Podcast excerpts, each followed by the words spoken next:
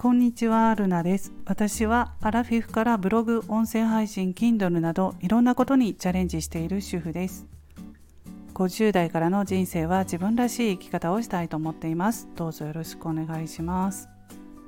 私は Kindle 電子書籍で本を出版しているんですけれども、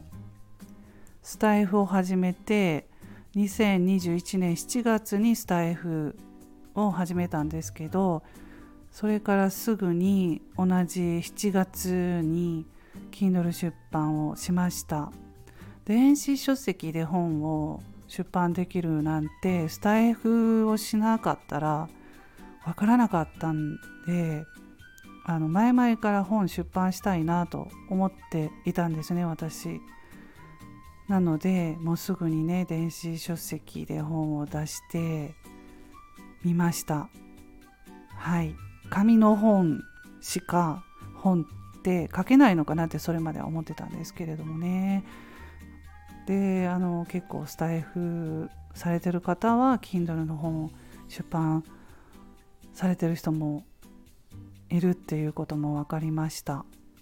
で今では11冊の本を出版することができました。でそれで昨日本が売れてるかなと思ってあの売り上げをねちょっと確認していたら何冊か嬉しいことに昨日も売り上げがありましてでその中にタイトルが「発達障害息子との20年過去の私に伝えたいこと」という本が読んでもらえてたんですね。売れていました。すごくね嬉しかったので今日は Kindle のことについて話そうと思って今録音してるんですけどあのこの本以外にもあの嬉しいんですよ。売れ売れたらねこの本以外にもまあ10冊この本以外だったらあと10冊書いてますけどであの結構売れてる本っていうのはあまた読んでもらえた嬉しいっていうこんな感じですけどこの息子の子育ての本は正直なかなかね売れてないんですよね。うんまあでもね、まあ、そういうふうになかなか売れないかなって思って書いた本なので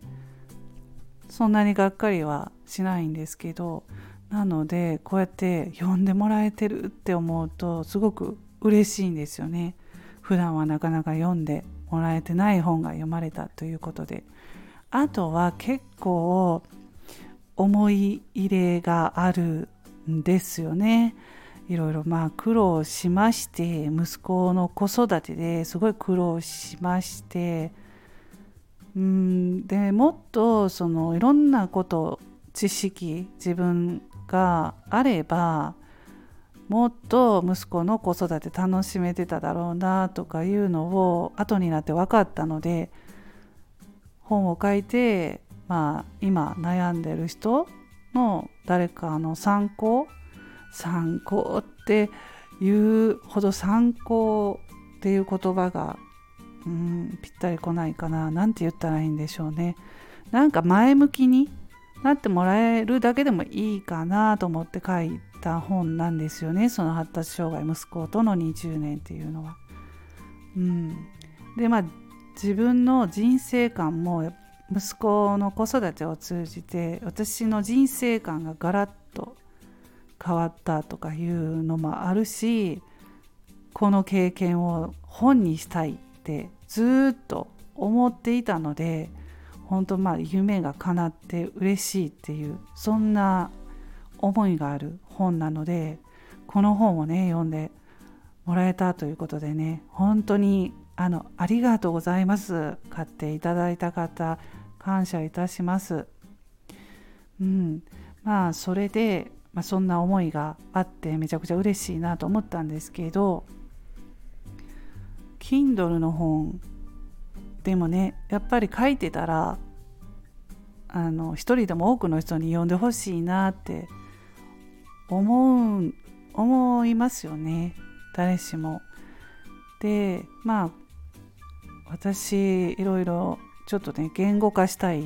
ので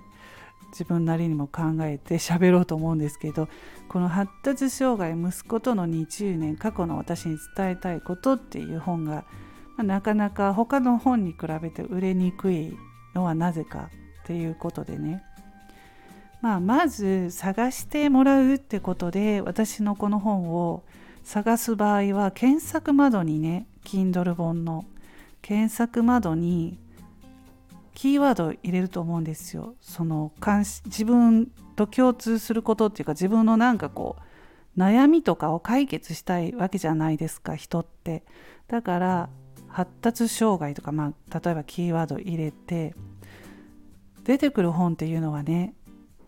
専門専門家？専門家の方とか芸能人の人がね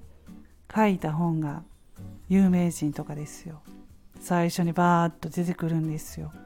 で私の本はその発達障害とかいうキーワードでは出てこないんですよね。それだけまあ売れてないし、うん、一般人の私の著者名で探してはもらえませんしね。っていうところでねなかなか読まれないっていうところはあると思います。でもそれでも読んでもらえてるのはなぜかというところを考えると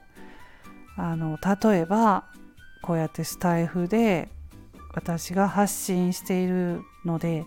スタイフのプロフィールとか概要欄に Kindle の本のリンクこういうの書いてますよっていうことでリンクを貼っています。でそこから見てあ読もうかなって思ってもらえたら本を買ってもらえますよね。こういうまあ一般人であれば発信 SNS などでまあ発信するとそういうところから読んでもらいやすくなりますよね。そうじゃなかったら何にもしなかったら全然読んでもらえないと思いますね。うんまあ、あとは、まあ、そういうまあ今言ったように SNS などのつながりフォロワーさんとかね読んでみようかなってそれもまあなかなかねでもその他の例えばブログ収益化みたいな本もあの50代からねブログで、え、収益化みたいな本も出してるんですけどそういう本であればブログ書いてる人って結構多いので読んでみようかなっていう需要はあると思うんですよね。うん、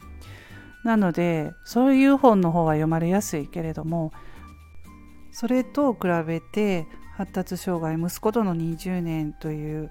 子育て本になると思うんですけど読まれにくいですね。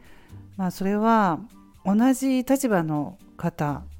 例えばお母さんとかが読者の対象になるんですけれどもそうすると本を求める人の需要でいうと少なくなると思うんですね。まああの Kindle はタイトル重要とか言ってキーワードを入れるっていうところがあるんですけどキーワードを入れてもその本に、需要がないとねあの少なくなるのは当然かなって思います。であとはまあその11冊も本を出版しているので何か私の本を他の本で読んでもらった時に著者名この人他にどんな本を出版してるのかなっていうのを見てくれた時にこの息子との子育て本でその人に共通するところがあったら読んでもらえるとかねそんな感じでしょうか。はい。うん。まああとは全然別にその子供あの子供がいるとかいないとか子育てをしていない人でも私のブログを読んでくれたりとか、まあ、スタイフの配信を聞いてくれてるリスナーさんが Kindle の本を出版しているということを知ってちょっとまあ子育て本？自分には関係ないけれども読んでみてもいいかなとか思ってくれる場合もあるかもしれないし、まあ、ほとんど少ないかもしれませんけれども、そんな感じで探してわざわざ検索してっていうのはないと思うんですよね。なかなかやっぱりね一般人の人の本をこの人はどんな人かわからないっていうところでなかなかね、ま、時間も貴重ですしお金も貴重ですよね。個人で、まあ、今ね現代は本当時間がもうないっていうことでいろんなこと情報収集とか、まあ、ネット社会なので時間がないところで読んでもらうっていうのは、うん、難しいかなとも思います。まあ、ですけれども何冊も本を出版していると、うん、1冊よりも2冊2冊よりも3冊というふうに売り上げは上がりますのでタイトルとかはねやっぱりね考えて需要の部分とかも考えて書かないとなかなか難しいですけれども上がりますのでね多く本を出す方がもちろん売上は上がっていきます。まあ、私はアラフィフ主婦なのでああのなかなかそうですねや自分の経験と言ってもねそんなにすごいことやってないのででもあのネットでいろんなことを始めて書くこと内容が増えたのは増えましたねブログとかやり始めて発信をするということを始めたので書けるっていうところがあるので、まあ、何かしら本当あの何かその問題解決誰かの問題解決って言いましたけど小さなことでも全然いいのでそういうのを読みたいという人も Kindle 出版ではたくさんいらっしゃるので何かやっぱり自分の経験を増やす方が Kindle って書く内容が増えるのかなって思います。ちょっと今日長く喋りすぎましたけれどもはい Kindle についてお話ししました。最後まで聞いていただきましてありがとうございます。それでは今日はこの辺で終わります。また次回の配信でお会いしましょう。ルナでした。